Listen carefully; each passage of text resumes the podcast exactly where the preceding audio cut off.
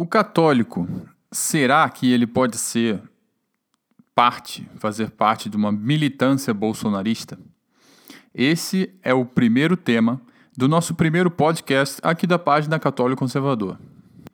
O meu nome é Diogo Fernando, eu sou o administrador da página Católico Conservador e estudo ciências políticas aqui na Alemanha. No dia 16 de setembro, ou seja, quatro dias atrás, Olavo de Carvalho publicou um vídeo convocando as pessoas a fazerem uma militância bolsonarista.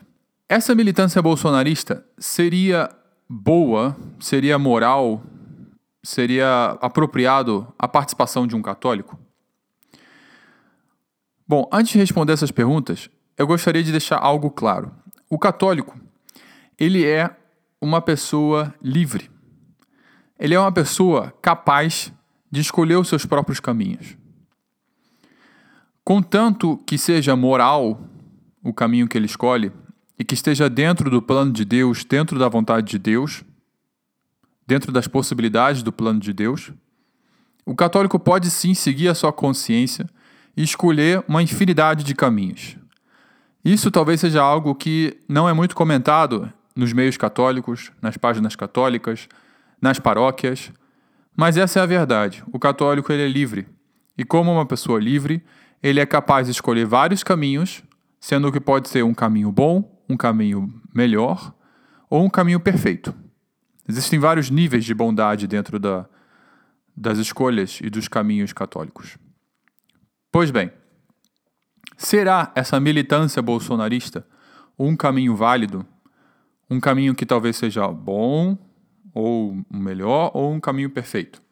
Segundo as classificações de bondade que diz São Paulo. Vamos pensar da seguinte maneira.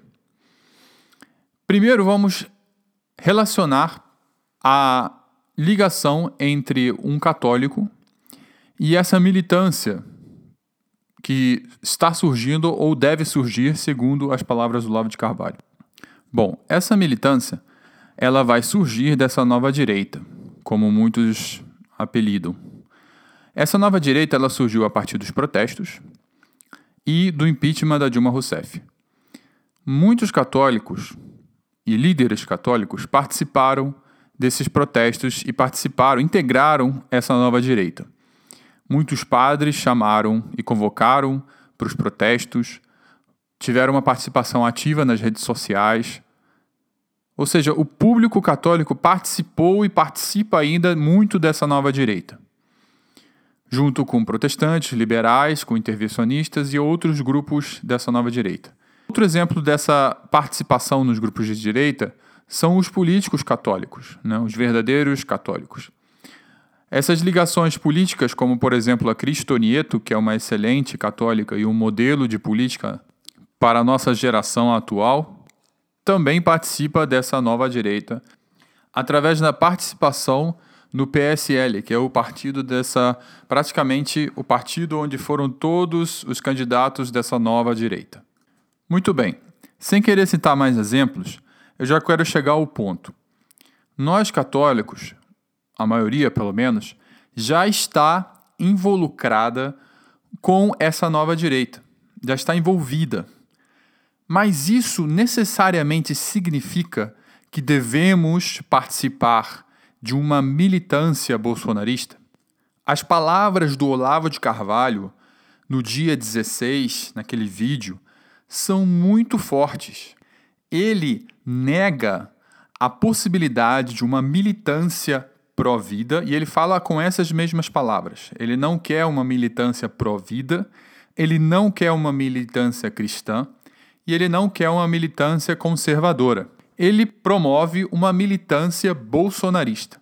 Eu até entendo ele no sentido de que a política não se faz somente através de ideias. Não é para excluir as ideias, mas existem momentos para defender as ideias e existem momentos para defender as pessoas que possivelmente encarnam essas ideias, esses valores, que no caso é o atual presidente Jair Bolsonaro, como todos nós sabemos.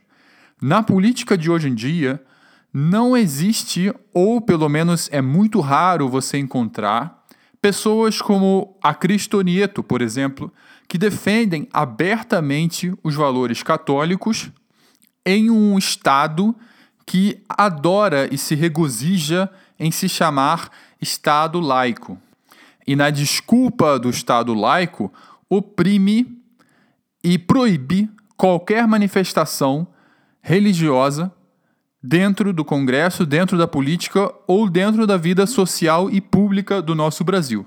Por isso, é compreensível que nesse momento atual, como nós já temos um político que supostamente defende os valores cristãos, nós devemos defender a essa pessoa para que essa pessoa possa ter o nosso apoio necessário para lhe aprender todas as reformas políticas. Pois bem, é compreensível a chamada militância bolsonarista. Porém, devemos sempre ser cautelosos. O diabo, ele está como um leão rugido buscando a quem devorar. Às vezes nós vamos por um caminho pensando que esse caminho é o caminho correto, mas de repente esse caminho pode não ser o melhor e no futuro pode ser usada contra, no, contra nós mesmos. Indo direto ao ponto, o católico ele pode participar da militância bolsonarista, contanto que certos aspectos dessa militância sejam observados, exista uma crítica com relação a essa militância, e caso essa militância vá em contra aos critérios que nós católicos temos como valorosos, obviamente não entrar nessa militância bolsonarista. Então vamos aprofundar um pouco nesses critérios para a entrada na militância bolsonarista. Em primeiro lugar, quem vai ser o líder dessa militância? Ele é uma pessoa que vai contra publicamente contra a Igreja Católica? Ele é uma pessoa confiável? Ele é uma pessoa pró-vida? Ele é uma pessoa que defende a família? Segundo critério, que tipo de confiança que se pede dessa militância? Será que é uma confiança quase cega em Bolsonaro? Será que é aquela confiança típica de partido, de, de milícias, de verdadeiras milícias, como a milícia da Itália, de fascista, a, a milícia dos camisas marrons na Alemanha, ou a milícia dos soviéticos com relação a Lenin na União Soviética, o que se torna muito perigoso, porque nunca um católico pode confiar em alguém cegamente, principalmente em um ser humano, e principalmente em alguém que não vive tanto as exigências da fé católica. Então, pensem bem no que a própria Igreja Católica diz, e eu cito aqui uma parte do catecismo, no número 150, ela diz: Antes de mais, a fé é uma adesão pessoal do homem a Deus. Ao mesmo tempo e inseparavelmente é o assentimento livre a toda a verdade revelada por Deus. Enquanto a adesão pessoal a Deus, o assentimento à verdade por ele revelada, a fé cristã difere da fé numa pessoa humana. É justo e bom confiar totalmente em Deus. Repito, é justo e bom confiar totalmente em Deus e crer absolutamente no que ele diz. Deus, no caso. Aí ele segue, e aqui vem a parte interessante que eu relaciono, relaciono com o tema que eu estou falando agora. Seria vão e falso ter semelhante fé numa criatura. Repito, seria vão e falso ter semelhante fé numa criatura. Então, como vocês podem ver, a Igreja Católica, no Catecismo da Igreja Católica, aprovado pelo Papa João Paulo II, expressa claramente que não é prudente confiar 100% em qualquer ser humano que seja, enquanto ele for criatura. A única pessoa, o único ser humano que devemos confiar 100% é nosso Senhor Jesus Cristo. Porque ele não é uma criatura, ele é Deus, ele é o próprio Deus.